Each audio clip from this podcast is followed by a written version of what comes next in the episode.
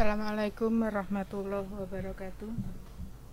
Salam sejahtera bagi kita semua. Selamat pagi anak-anakku. Kita ketemu lagi dalam radio pendidikan di Lokagana FM 1 107,6. Sudah minimal, sudah pada bangun hari ini anak-anak. Semoga anak-anak selalu diberi kesehatan sehingga anak-anak bisa mengikuti pelajaran secara daring secara baik dan benar. Oke, kita mulai saja anak-anakku sekalian. Ya, yang belum bangun silahkan pada bangun dulu. Ini dengan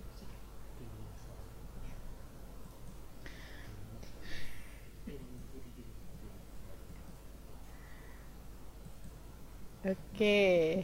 Kita mulai saja untuk pembelajaran kita pada pagi hari ini. Ini adalah pertemuan yang kedua lewat radio ya anak-anakku sekalian. Yang pertama dulu sewaktu kita mempelajari masalah buku besar dan neraca saldo untuk hari ini kita masih bergelut dengan akuntansi. Kita sudah memasuki siklus tahap kedua yaitu tahap pengikhtisaran. Dan mungkin untuk hari ini kita sudah akan melalui tahap pengikhtisaran yaitu tahap pencatatan. Karena kalian pada minggu kemarin sudah mempelajari tentang kertas kerja atau worksheet pada perusahaan jasa. Dan kemarin juga pada minggu kemarin kalian sudah uh, mengerjakan soal latihan di mana soal latihan itu diberikan uh, neraca saldo dan jurnal penyesuaian dari situ kalian bisa mengerjakan atau bisa menyusun kertas kerja atau worksheet pada perusahaan jasa. Dan alhamdulillah uh, setelah Bu Retno koreksi pekerjaan kalian minggu kemarin, tetapi maaf belum selesai ya, tetapi dilihat dari situ kalian sudah bisa menyusun kertas kerja dengan sumber data yang kalian dapatkan yaitu dari neraca saldo dan jurnal penyesuaian.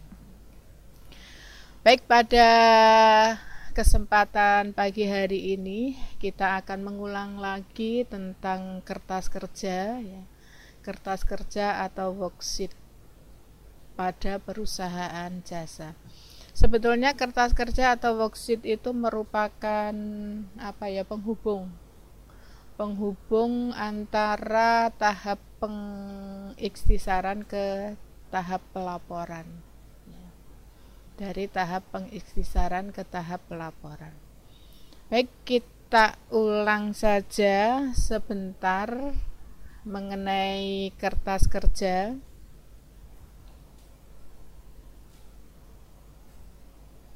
Apa itu kertas kerja? Kertas kerja atau sering disebut dengan worksheet atau neraca lajur merupakan suatu daftar yang berlajur atau berkolom-kolom ya, banyak kolom nanti yang dirancang sedemikian rupa untuk mempermudah dan memperlancar penyusunan laporan keuangan yang benar. Jadi nanti sebetulnya kita hanya menggabungkan saja antara neraca saldo dan jurnal penyesuaian. Dari situ nanti kita bisa menyusun uh, kertas kerja atau worksheet ya. Nanti daftarnya yaitu berlajur-lajur atau berkolom-kolom, banyak kolom ya. Itu merupakan kertas kerja. Untuk kolom-kolom kertas kerja minggu kemarin sudah kalian pelajari bersama. Ya, ada yang bentuk 6 kolom, 8 kolom dan 10 10 kolom dan 12 kolom dan untuk minggu kemarin kalian sudah mengerjakan uh, dengan bentuk 10 kolom. Adapun tujuan dari penyusunan neraca lajur worksheet atau kertas kerja itu sama ya. Yaitu untuk mempermudah penyusunan laporan keuangan yang pertama. Jadi nanti setelah kita mempelajari kertas kerja ini dari situ kalian bisa menyusun laporan keuangan. Di mana laporan keuangan itu nanti ada laporan laba rugi, eh, laporan perubahan modal, lalu ada neraca. Ya. Insya Allah nanti untuk laporan keuangan minggu depan akan kita pelajari. Itu tujuan yang pertama, untuk mempermudah penyusunan laporan keuangan. Lalu tujuan yang kedua yaitu untuk menggolongkan dan meringkas informasi dari neraca saldo dan data penyesuaian.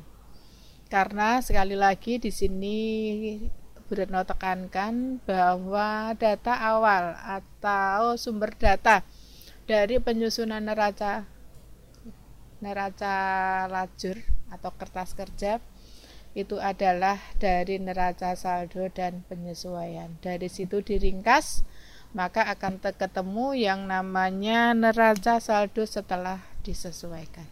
Ya.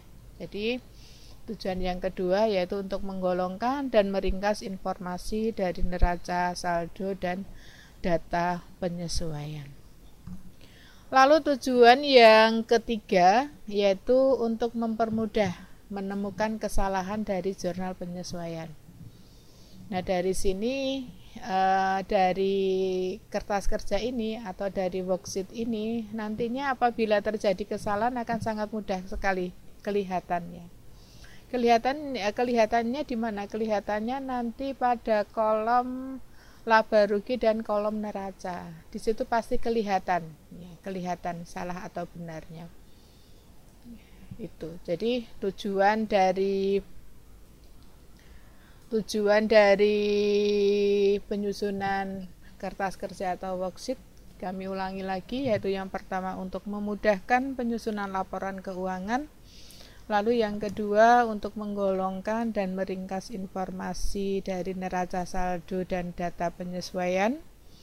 Lalu yang ketiga untuk memudahkan kita dalam menemukan kesalahan dari jurnal penyesuaian. Baik itu tujuannya ya. Mungkin kalian bisa menyimak buku-buku paket kalian atau bisa menyimak materi yang minggu depan Bu Retno berikan kepada kalian. Itu kalian buka saja, di situ materinya sudah ada. Uh, tinggal nanti kita uh, memperdalam lagi atau me membiasakan untuk menyusun kertas kerja. Baik anak-anakku, tadi sudah disampaikan bahwa bentuk kertas kerja itu ada beberapa ya, ada yang bentuk kertas kerja 6 kolom, ada yang 8 kolom, ada yang 10 kolom dan ada yang 12 kolom. Untuk yang 6 kolom ya untuk yang kertas kerja bentuk 6 kolom itu ada kolom neraca saldo, kolom laba rugi dan kolom neraca semuanya ada sisi debit dan kreditnya. Itu yang bentuk 6 kolom. Lalu yang bentuk 8 kolom perbedaannya hanya ada di kolom penyesuaian. Kalau nah yang 6 kolom tadi tidak ada kolom penyesuaian, tetapi yang 8 kolom itu ada kolom penyesuaian. Jadi untuk yang 8 kolom itu ada kolom neraca saldo, kolom penyesuaian, laba rugi dan neraca. Semua ada sisi debit dan kreditnya. Itu yang bentuk 8 kolom. Lalu bentuk yang berikutnya yaitu bentuk 10 kolom.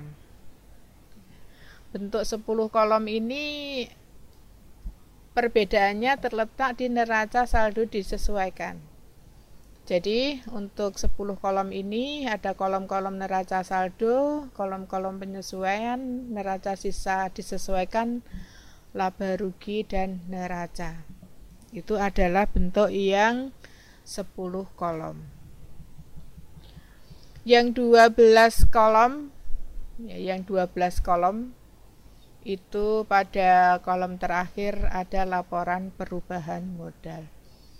Nah, dari bentuk bentuk tadi ada 6, 8, 10, 12 kolom yang sering kita gunakan adalah yang bentuk 10 kolom.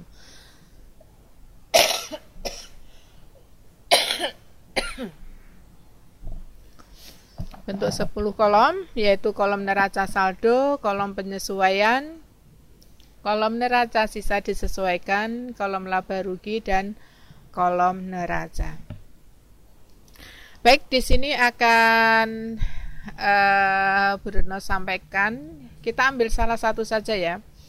Kita ambil yang 10 kolom dulu. Bagaimana cara mengerjakan kertas kerja atau worksheet bentuk 10 kolom.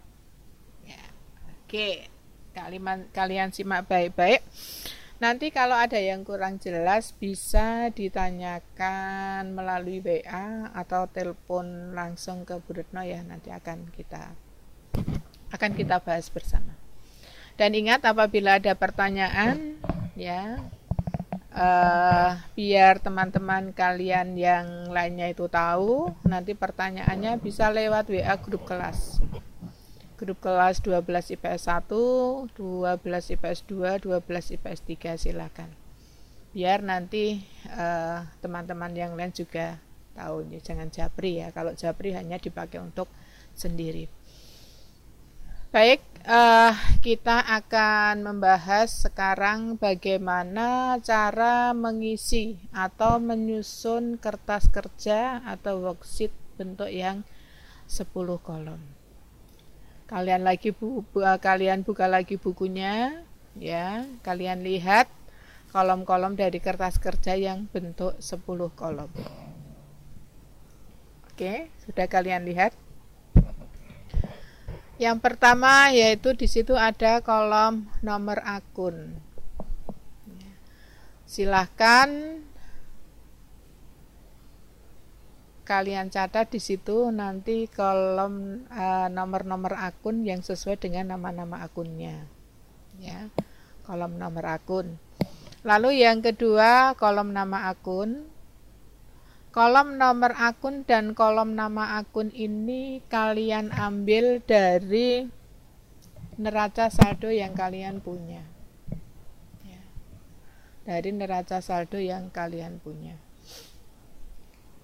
Lalu kolom berikutnya adalah kolom neraca saldo.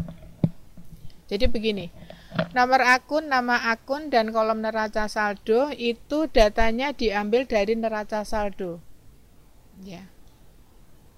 Kalian salin kembali neraca saldo kalian, lalu dimasukkan ke dalam kolom neraca saldo. Nomor akun dan nama akun mengikuti ya. Nomor akun dan nama akun mengikuti. Debit kreditnya juga mengikuti. Ya, jadi kolom neraca saldo itu data diambil dari neraca saldo. Jelas? Lalu langsung dijumlahkan pada pada baris yang paling bawah. Gampang ya, ini kita tinggal menyalin saja. Kalian sudah punya neraca saldo, dari neraca saldo itu langsung kalian salin saja di situ sekaligus jumlahnya diikutkan juga. Oke, sudah jelas. Lalu yang berikutnya adalah kolom penyesuaian. Kolom penyesuaian.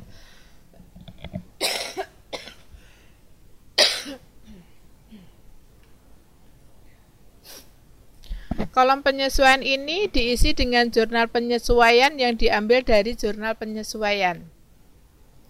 Jadi, dari neraca saldo di situ ada data penyesuaian. Nah, dari neraca saldo dan data penyesuaian itu kalian buat jurnal penyesuaian. Nah, jurnal penyesuaian inilah nantinya yang kalian masukkan ke dalam kolom penyesuaian. Ya. Caranya bagaimana?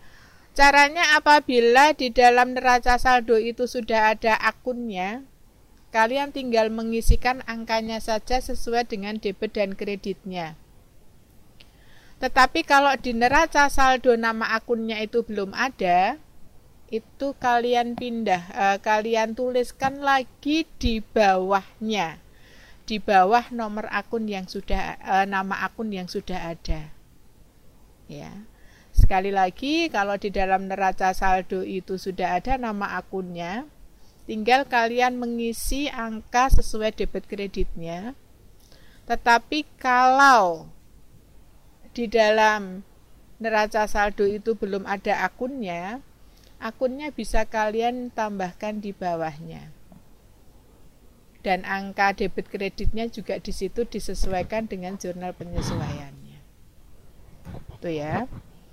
Lalu jangan lupa kalian jumlah pada baris yang paling bawah.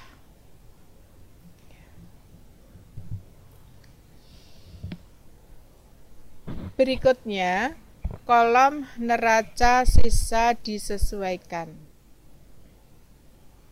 neraca sisa disesuaikan atau sering disebut dengan neraca sisa setelah penyesuaian. Jadi di sini eh, caranya bagaimana? Cara untuk mengisi kolom neraca sisa disesuaikan atau neraca sisa setelah penyesuaian. Caranya yaitu angka-angka yang ada di akun neraca saldo ya angka-angka yang ada di akun neraca saldo itu kalian gabungkan kalian gabungkan dengan angka-angka yang ada di dalam kolom penyesuaian. Jadi di sini neraca sisa disesuaikan NSD atau neraca sisa setelah disesuaikan itu menjadikan satu istilahnya ya, menjadikan satu antara neraca saldo dan penyesuaian. Caranya bagaimana? Kalau tidak ada perubahan, kalau tidak ada perubahan, ya misalnya saja kas, kas di situ dalam neraca saldo 10 juta, lalu di penyesuaiannya tidak ada, maka di dalam neraca sisa disesuaikan itu tetap angkanya, angkanya tetap. Tetapi kalau ada penyesuaian, nah itu nanti kalian gabungkan. Ya, kalian gabungkan. Caranya bagaimana? Apabila di dalam neraca saldo itu terletak di sisi debit dan di kolom penyesuaian juga terletak di sisi debit, itu kalian jumlahkan kalian jumlahkan, nanti hasil penjumlahan tersebut kalian masukkan ke dalam kolom neraca sisa disesuaikan sebelah debit. Lalu apabila di dalam neraca saldo itu sebelah kredit angkanya, lalu di dalam jurnal penyesuaian juga sebelah kredit, itu juga kalian jumlahkan. Hasil penjumlahannya kalian letakkan di kolom neraca sisa disesuaikan sebelah kredit juga.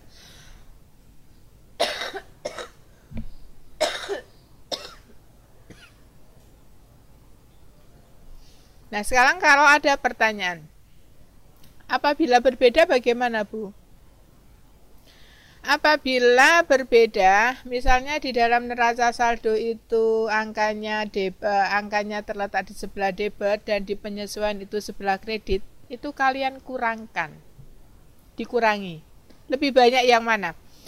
Kalau dalam hasilnya itu hasil pengurangan tersebut lebih banyak debitnya, maka di dalam kolom neraca saldo disesuaikan itu masuk di kolom debit apabila banyak kreditnya hasil pengurangan tersebut, maka di kolom neraca sisa disesuaikan masuk di sebelah kredit. Demikian juga sebaliknya, ya misalnya di neraca saldo kredit di penyesuaian debit itu nanti juga kalian kurangkan. Hasilnya dimasukkan di kolom neraca sisa setelah disesuaikan.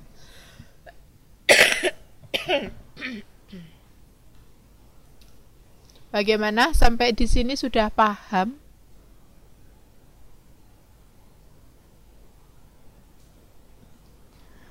Berarti kalau kalian sudah mengerjakan sampai di neraca sisa disesuaikan, itu adalah hasil yang terkini, hasil yang update. Ya. Artinya apa? Artinya kalau kalian sudah bisa menyusun NSD, neraca sisa disesuaikan, itu kolom neraca saldo dan kolom penyesuaian sudah tidak kita gunakan lagi. Yang kita gunakan selanjutnya adalah yang neraca sisa disesuaikan. Itu ya. Sekali lagi, kalau kalian sudah bisa menyusun NSD, neraca sisa disesuaikan, maka kolom neraca saldo dan kolom penyesuaian tidak kita gunakan lagi. Yang kita gunakan adalah yang terupdate yaitu neraca sisa setelah disesuaikan.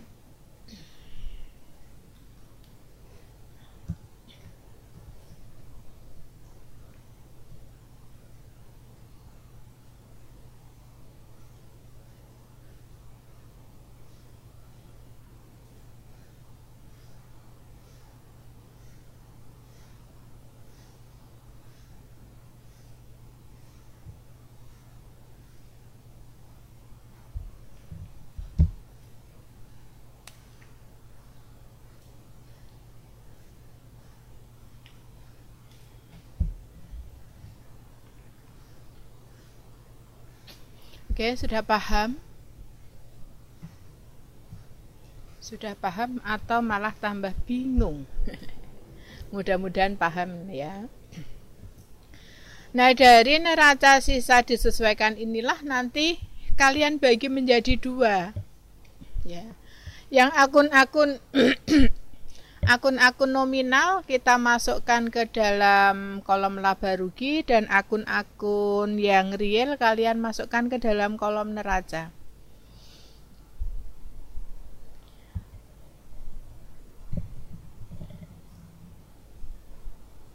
Ya. Akun-akun nominal kita masukkan ke dalam kolom laba rugi dan akun-akun eh, akun-akun real kalian masukkan ke dalam uh, kolom neraca. Akun-akun nominal itu apa saja?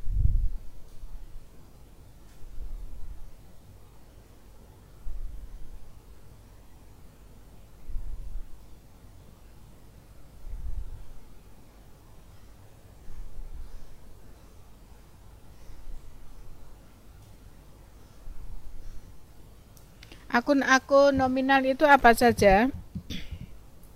Akun-akun nominal itu adalah akun-akun yang membentuk laba rugi. Yaitu semua pendapatan dan semua beban itu kalian masukkan ke dalam kolom laba rugi. Lalu yang akun-akun real itu adalah akun-akun yang membentuk uh, laporan neraca yaitu terdiri atas harta utang, dan modal. Sekali lagi, ya, eh, kami ulang.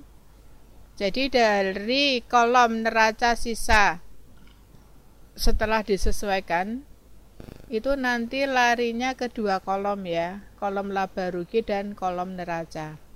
Kolom laba rugi itu adalah kolom untuk menampung seluruh akun nominal dari neraca saldo disesuaikan. Akun nominal itu adalah akun yang membentuk laba rugi, yaitu semua pendapatan dan semua beban. Sedangkan untuk akun-akun real itu masuk langsung masuk ke neraca kolom neraca. Jadi kolom neraca itu nanti untuk menampung seluruh akun real dari kolom neraca saldo setelah disesuaikan. Itu ya. Lalu kalau sudah selesai tentu saja kalian jumlahkan. Nah, kolom neraca saldo, kolom penyesuaian, kolom neraca sisa setelah disesuaikan, itu hasil akhirnya antara debit dan kredit itu harus sama. Jadi kolom neraca, kolom neraca saldo, kalau sudah selesai kalian tutup, kalian jumlah debit dan kredit harus sama. Demikian juga untuk penyesuaian kolom penyesuaian itu kalau datanya sudah kalian masukkan semua lalu dijumlah jumlah antara debit dan kredit sama ya lalu neraca sisa setelah disesuaikan itu kalau datanya sudah kalian eh, apa kalian tuliskan di situ sudah kalian susun sudah kalian buat itu pada jumlah terakhir itu juga antara debit dan kredit harus sama. Kalau tidak sama, sudah bisa dipastikan di situ ada kekeliruan di dalam e, memasukkan angka-angkanya. Ya, jadi sekali lagi kolom neraca saldo, kolom penyesuaian, kolom neraca sisa disesuaikan itu jumlah debit dan kreditnya harus sama. Nah, lalu untuk kolom laba rugi dan kolom neraca ini kalau kalian jumlahkan hasil akhirnya itu ada selisih, tidak sama. Ada selisih atau tidak sama. Jadi laba rugi antara kolom debit dan kredit itu nanti hasilnya tidak sama. Demikian juga untuk neraca. Neraca itu nanti hasil antara debit dan kredit juga tidak sama. Nah, kalau tidak sama bagaimana? Kalau tidak sama nanti kalian selisihkan. Ya, kalian selisihkan antara debit dan kredit. Kalian selisihkan. Cara menyelisihkannya bagaimana? Ya kalian kurangi saja. Misalnya yang lebih banyak kreditnya ya kredit dikurangi debitnya berapa. Kolom neraca juga seperti itu, kalian selisihkan, kalian kurangi. Tetapi di sini nanti selisih setelah kalian kurangkan ya. Selisih antara laba rugi dan neraca itu harus sama selisihnya. Misalnya di kolom laba rugi itu selisihnya 10.000, nanti di kolom neraca juga selisihnya harus 10.000. Kalau selisihnya itu tidak sama, bisa dipastikan ada kekeliruan kalian di dalam eh, apa memasukkan datanya. Ya, ada kekeliruan. Tapi kalau dilihat dari hasil kalian kemarin, itu kalian sudah paham ya untuk mengerjakan eh, worksheet atau kertas kerja bentuk 10 kolom. Ya, sudah paham. Itu ya, itu cara uh, ini ini kita sekedar mengulang ya, mengulang apa yang minggu depan sudah kalian pelajari. Ya. Kertas kerja bentuk yang 10 kolom. Bagaimana? Sudah jelas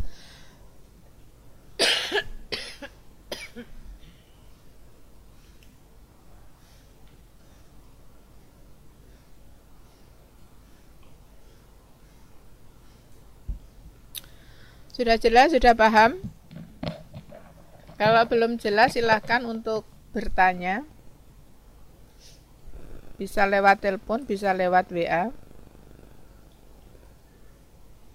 Atau malah belum pada bangun ya.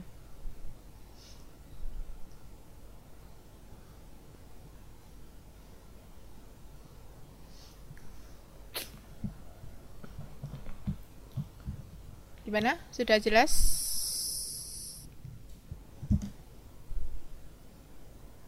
Oke, kalau sudah jelas ini adalah uh, materi pada minggu kemarin ya.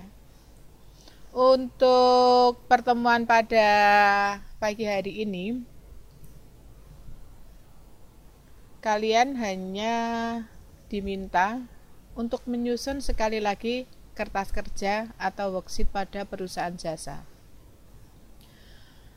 kalau minggu kemarin itu yang diketahui adalah neraca saldo dan jurnal penyesuaiannya.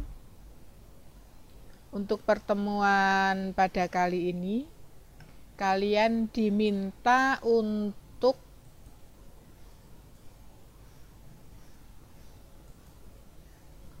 kalian diminta untuk menyusun menyusun kertas kerja atau worksheet tetapi yang diketahui adalah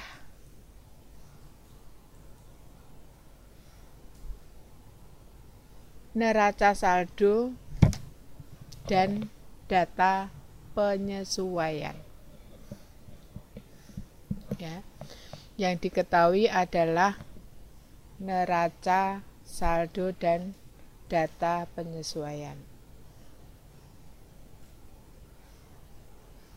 kalian buka untuk tugasnya. Sudah Bruno posting ya. Kalian buka untuk tugasnya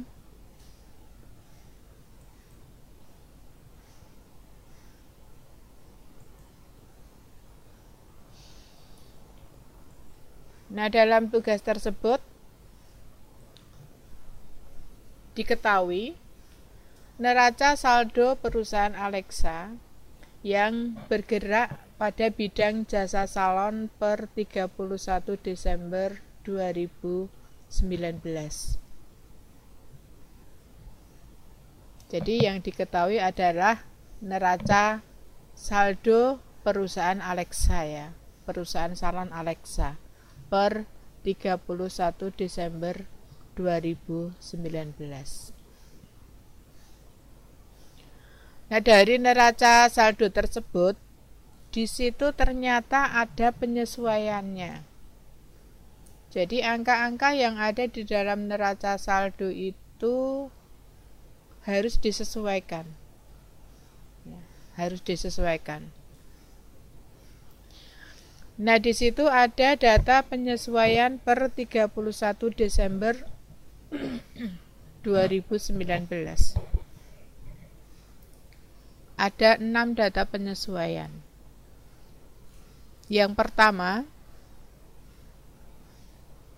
masih ada gaji karyawan bulan Desember yang belum dibayar. Yang kedua, ada penghasilan salon yang diterima di muka sebesar 500.000 penghasilan salon. Lalu yang ketiga,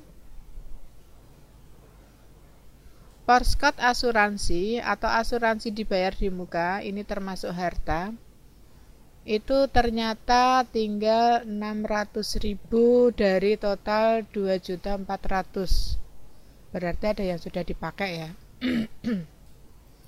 lalu yang keempat ada kerugian piutang ditaksir 2% dari saldo piutang dagang. Di situ ada saldo piutang dagang sebesar 7.500. Nah, 2 persennya itu adalah kerugian piutang. Artinya apa? Ada piutang yang tidak bisa ditagih sebesar 2 persen. Sudah melarikan diri ini ya. Lalu yang kelima adalah penyusutan peralatan salon sebesar 10%. Di situ peralatan salonnya ada 25 juta. Ini nantinya kalian susutkan 10%. Lalu yang keenam, perlengkapan salon yang masih ada itu sebesar 1.400. Jadi di situ ada perlengkapan salon di dalam neraca saldo sebesar 3.250 tetapi ternyata setelah dihitung itu perlengkapan salonnya masih ada 1.400. Artinya di sini sudah ada pemakaian perlengkapan salon sebesar satu jutaan berapa ya? Satu jutaan lebih lah. Ya. satu juta delapan ratus lima puluhan ya. Itu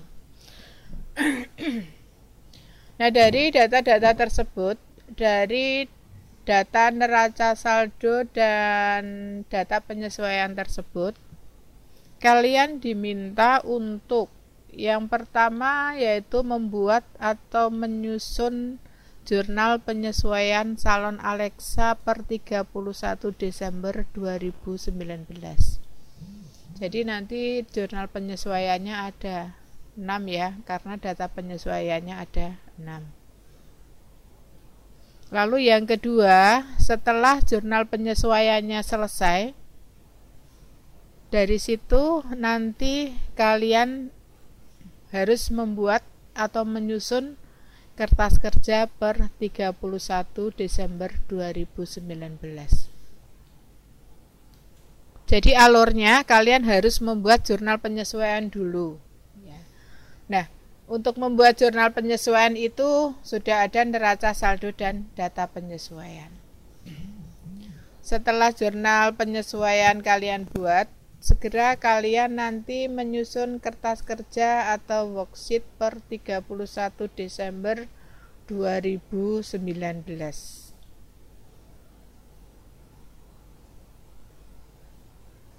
Gitu? Ada pertanyaan? Ini sebetulnya uh, tugas ini sama dengan tugas minggu kemarin ya, tetapi minggu kemarin itu yang yang uh, apa? Yang diketahui sudah sudah ada jurnal penyesuaiannya ya. Tetapi untuk minggu ini kalian harus membuat jurnal penyesuaian sendiri. Ya. Kalau kemarin jurnal penyesuaiannya sudah ada, untuk minggu ini kalian harus membuat jurnal penyesuaiannya sendiri. Dan jurnal penyesuaian itu juga sudah pernah kalian pelajari. Gitu? Bagaimana? Bisa kalian kerjakan mulai sekarang ya. Nanti coba sampai akhir pelajaran ini sampai jam 9.45 itu progresnya sampai di mana. Kalian sudah sampai di mana. Meskipun untuk pengumpulannya tidak hari ini tetapi Bu Retno akan melihat progresnya sampai di mana. Sekali lagi Nanti kalau ada ada pertanyaan-pertanyaan bisa kalian tanyakan melalui WA atau telepon. WA atau telepon. Silahkan.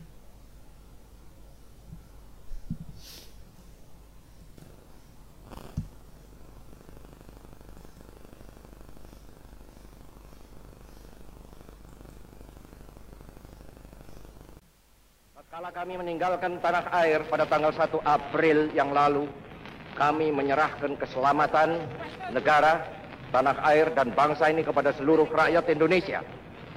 Selama kami di luar negeri, kami memperhatikan benar-benar segala kejadian-kejadian di tanah air. Dan kami memperhatikan pula segala perjuangan, segala sikap daripada rakyat Indonesia untuk mempertahankan keselamatan daripada tanah air dan bangsa itu.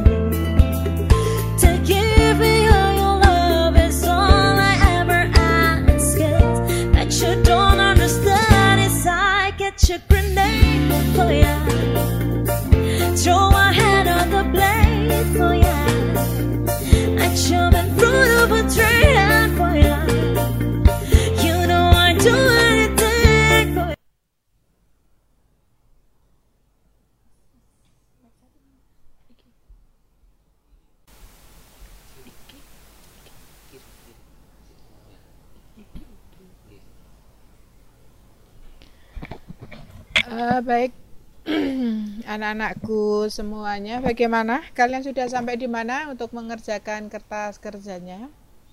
Atau mungkin di sini perlu Bu Rena ulang lagi bagaimana cara membuat jurnal penyesuaian? Ya, jurnal penyesuaian materinya sudah materi dua minggu yang lalu ya. Kita ini hanya tinggal mengulang saja. Tetapi kalau di antara kalian ada yang belum paham, bisa di sini akan Bruno sampaikan kembali untuk penguatan kalian di dalam membuat jurnal penyesuaian. Ya. Mengapa jurnal penyesuaian itu kita buat?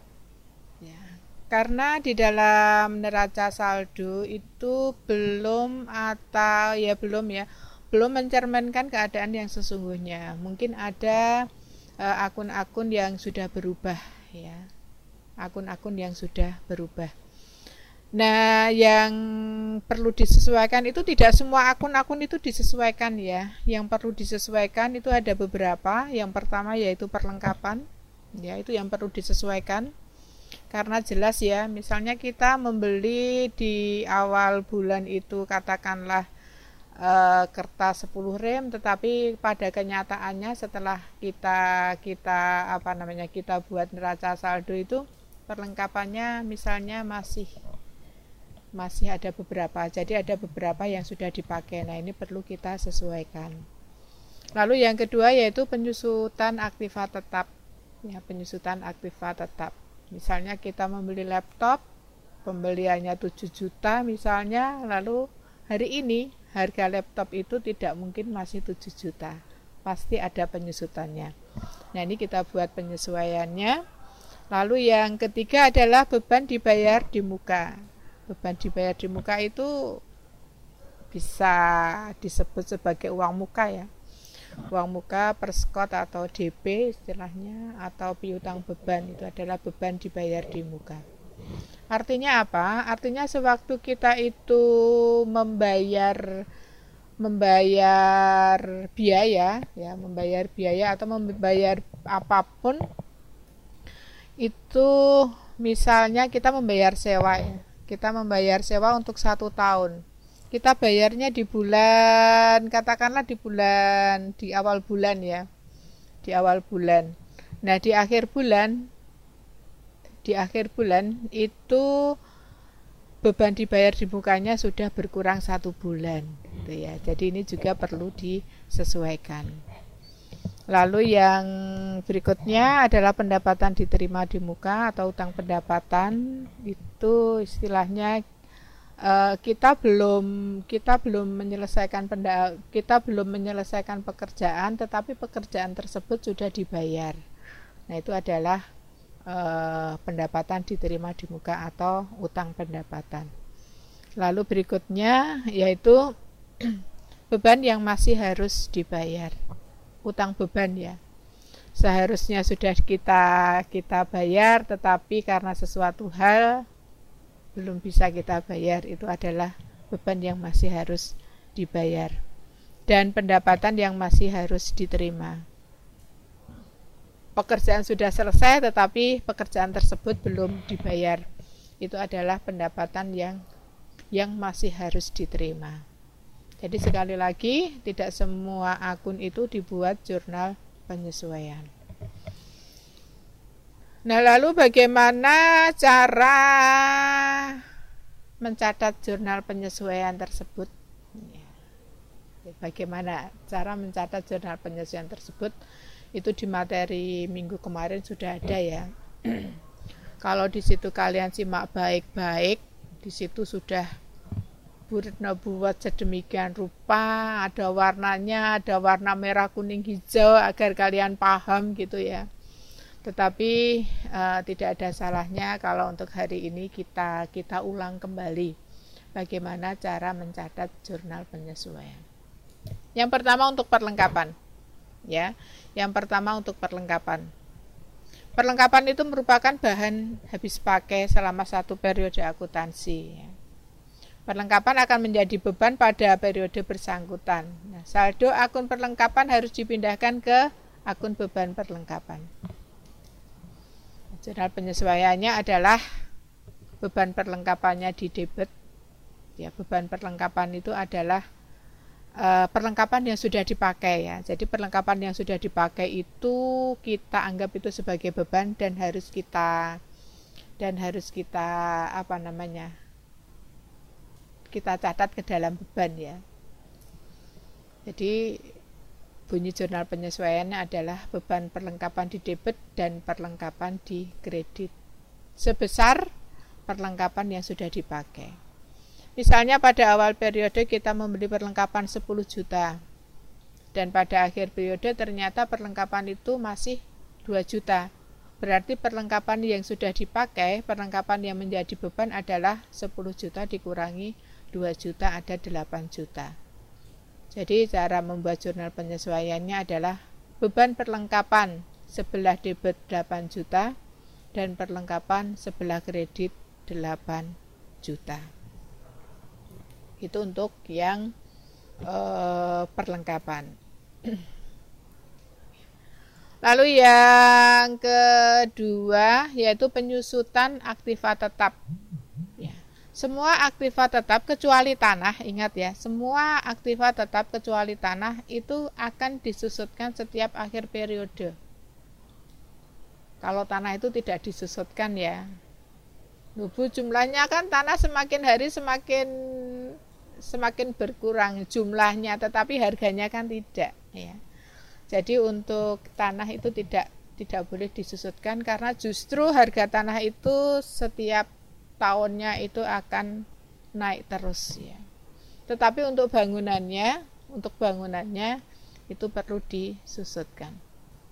Jadi sekali lagi, keseluruhan aktiva tetap kecuali tanah itu akan disusutkan setiap akhir periode. Penyusutan aktiva tetap akan dicatat sebagai beban penyusutan pada akhir periode. Nah, bunyi jurnal penyesuaiannya adalah beban penyusutan.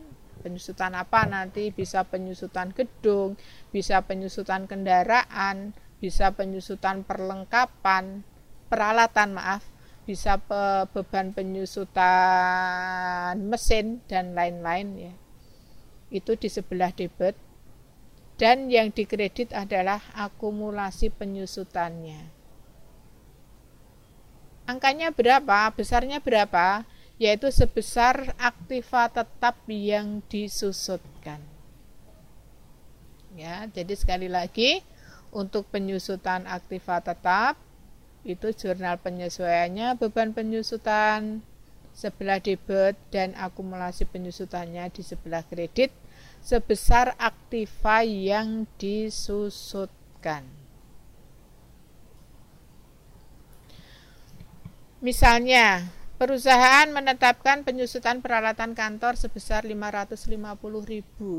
Maka bunyi jurnal penyesuaiannya adalah beban penyusutan peralatan kantor sebelah debit Rp550.000 dan akumulasi penyusutan peralatan kantor di sebelah kredit sebesar Rp550.000.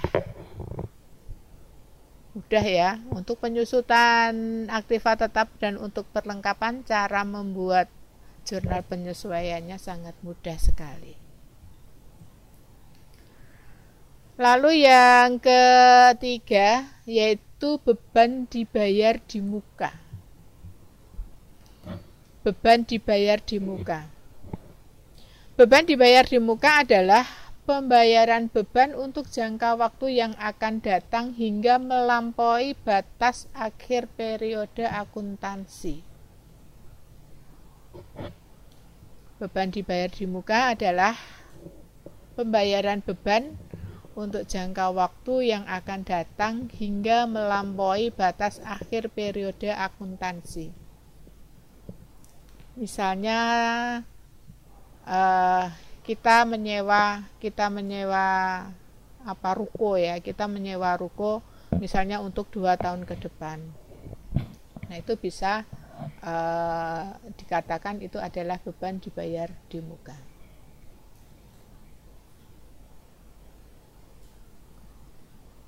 Nah, transaksinya itu harus ditentukan jumlah yang telah menjadi beban pada periode yang bersangkutan.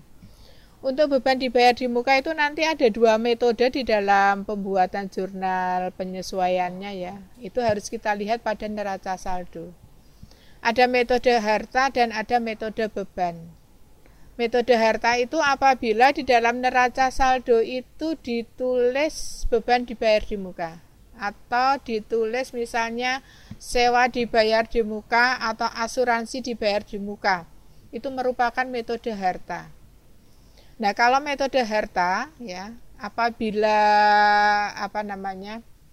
eh, beban tersebut dicatat sebagai harta ya, atau di sini istilahnya adalah metode harta, maka nanti bunyi jurnal penyesuaiannya adalah beban apa gitu ya, misalnya beban sewa atau beban asuransi atau beban yang lain itu kalian letakkan di sebelah debit dan beban dibayar di mukanya. Ya disesuaikan saja yang dibayar di muka itu apa. Apakah sewa apakah asuransi. Itu diletakkan di sebelah kredit sebesar yang sudah menjadi beban. Ingat kalau itu dicatat sebagai harta maka besarnya adalah angkanya yaitu sebesar yang sudah menjadi beban ya, yang sudah menjadi beban. Itu adalah untuk metode harta. Lalu untuk metode beban, itu apabila dalam neraca saldo itu tertulis di dalam beban. Misalnya beban sewa atau beban asuransi ya. Bagaimana kalau dicatat sebagai beban? Kita balik saja. Apabila dicatat sebagai beban, maka ya maka e, beban yang dibayar di mukanya kita letakkan di sebelah debit ya. Dan beban yang bersangkutan kita letakkan di sebelah kredit. Ya kita balik ya. Jadi misalnya sewa dibayar di mukanya kita letakkan di sebelah debit beban sewanya kita letakkan di sebelah kredit besarnya kalau yang dicatat sebagai harta itu besarnya adalah sebesar yang sudah menjadi beban, tetapi kalau memakai metode beban, itu besarnya adalah sebesar yang belum menjadi beban.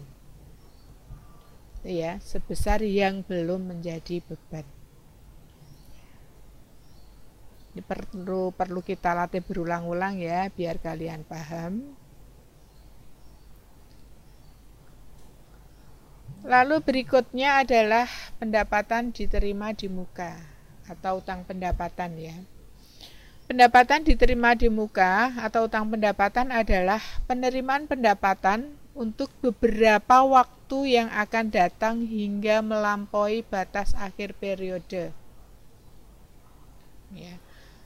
Sekali lagi, pendapatan diterima di muka adalah penerimaan pendapatan untuk beberapa waktu yang akan datang hingga melampaui batas akhir periode.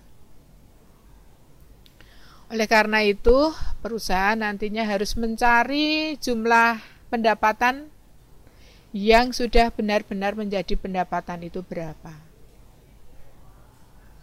Nah, di sini juga ada dua metode di dalam membuat atau menyusun jurnal penyesuaian, yaitu metode utang. Metode utang.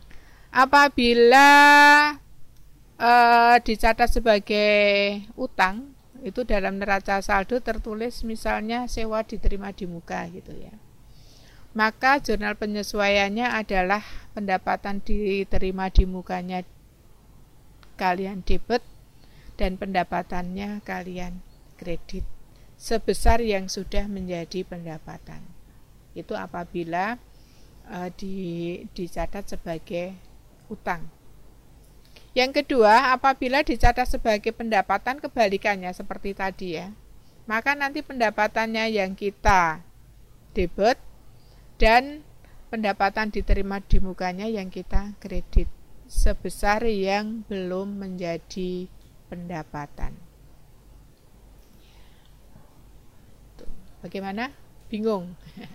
Itu ada contoh-contohnya nanti kalian kalian baca, kalian pahami contoh-contoh yang ada di situ.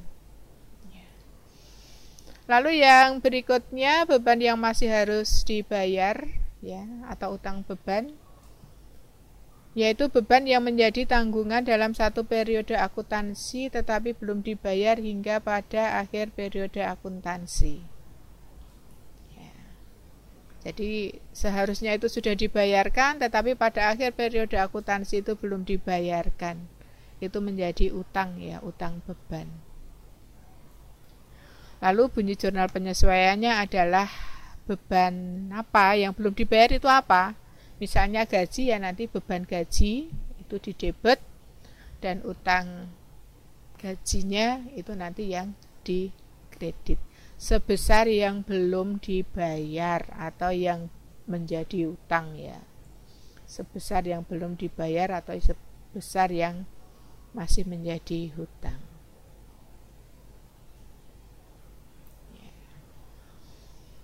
Lalu berikutnya adalah pendapatan yang masih harus diterima. Pendapatan yang masih harus diterima atau piutang pendapatan adalah pendapatan yang seharusnya itu sudah menjadi hak perusahaan tetapi belum diterima hingga akhir periode. Ya, jadi pekerjaannya sudah selesai, tapi pada akhir periode itu belum kita belum menerima pembayarannya. Kalau seperti itu nanti bunyi jurnal penyesuaiannya adalah piutang. Pendapatan apa ya misalnya pendapatan? Tergantung dari jenis usaha perusahaan tersebut ya. Itu di debit dan pendapatannya nanti yang dikredit. Sebesar piutang yang belum diterima atau sebesar piutang yang masih harus diterima. Nah, ini hanya sekedar mengingatkan kembali bagaimana cara kalian membuat jurnal penyesuaian. Ya. Gitu? Bagaimana sudah selesai untuk jurnal penyesuaian tugas yang pertama? Jadi tugas hari ini ada dua. Yang pertama, kalian membuat jurnal penyesuaian atau menyusun jurnal penyesuaian. Yang kedua, setelah jurnal penyesuaiannya selesai, itu langsung kalian susun atau kalian buat kertas kerjanya. Jadi langkah pertama yaitu kalian harus membuat jurnal penyesuaian terlebih dahulu. Bagaimana untuk jurnal penyesuaiannya? Sudah ada yang selesai? Kalau sudah ada yang selesai, langsung saja kalian uh, serahkan, ya kalian serahkan nanti bisa segera di uh, bisa segera di dikoreksi ya. Karena nanti kalau jurnal penyesuaiannya itu salah, kalian di dalam membuat kertas kerjanya juga akan uh, akan salah ya, akan salah. Sekali lagi kalau perju, uh, jurnal penyesuaian yang kalian buat itu nanti terdapat kesalahan, maka nanti kertas kerjanya juga bisa dipastikan salah. Salah. Baik, eh, demikian kalian mengerjakan kembali, ya, mengerjakan kembali untuk mengerjakan jurnal penyesuaian dan kertas kerjanya. Sekali lagi nanti kalau jurnal penyesuaiannya sudah selesai itu nanti bisa langsung diserahkan ya, bisa langsung diserahkan melalui Google Classroom, jangan di WA ya, jangan melalui WA tetapi melalui Google Classroom. Oke, Bruno beri kesempatan lagi untuk kalian di dalam menyelesaikan tugas untuk hari ini ya. Silakan mengerjakan. Kami tunggu ya nanti ya hasilnya ya.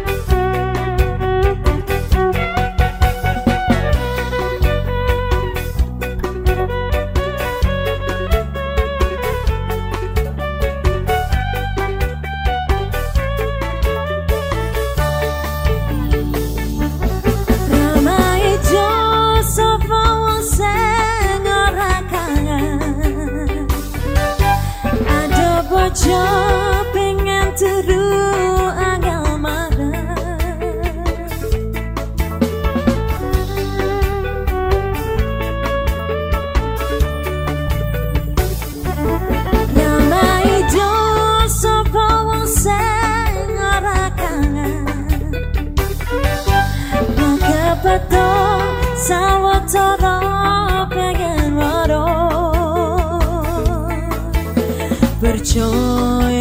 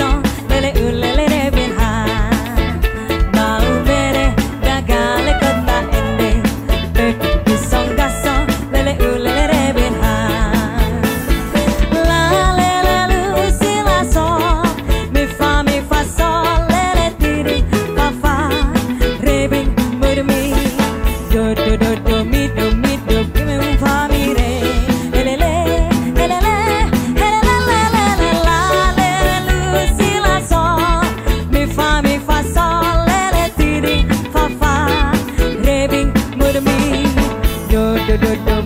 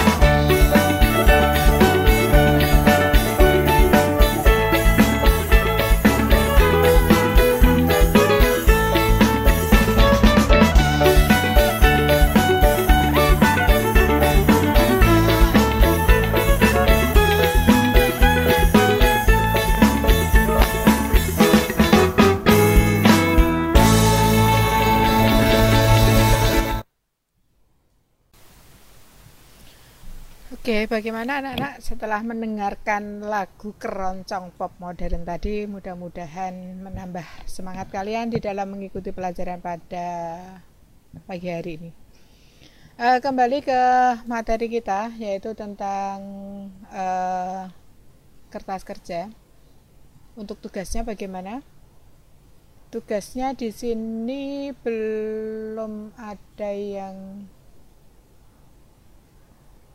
mengirimkan sama sekali untuk jurnal penyesuaiannya. Ini untuk kelas sebentar.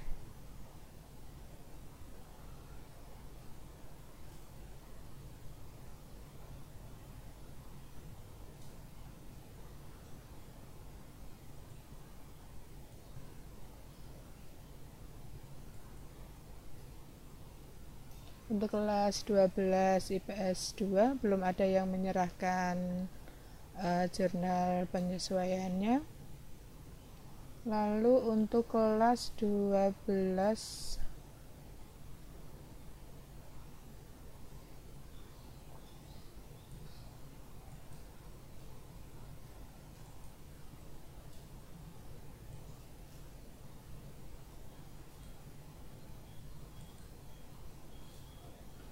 12 IPS 1 ayah juga belum ada yang menyerahkan jurnal penyesuaiannya.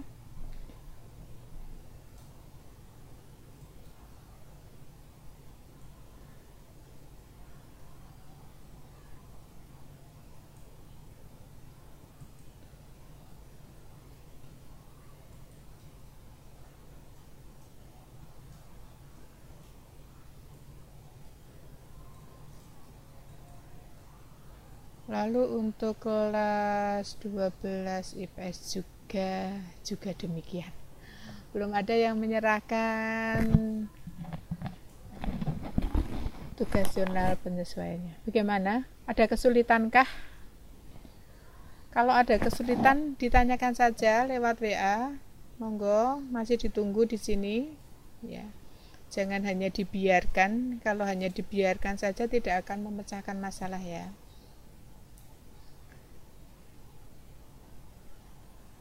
Pastikan jurnal penyesuaian kalian benar. Ya pastikan jurnal penyesuaian kalian benar. Kalau jurnal penyesuaian kalian sudah benar kalian tinggal eh, menyusun saja untuk kertas kerjanya. Ingat ya kertas kerja yang kita gunakan adalah kertas kerja bentuk yang 10 kolom yaitu terdiri atas kolom neraca saldo sebelah debit kredit kolom neraca eh, kolom jurnal penyesuaian debit kredit. Kolom neraca saldo setelah disesuaikan debit kredit. Lalu kolom laba rugi debit kredit. Dan kolom neraca juga debit kredit. Nah di sini Bu harapkan untuk hari ini kalian sudah bisa menyelesaikan uh, jurnal penyesuaiannya agar segera bisa di di, di dikoreksi ya. Masih ditunggu ini belum ada satupun di antara kalian yang uh, menyerahkan tugas untuk jurnal penyesuaian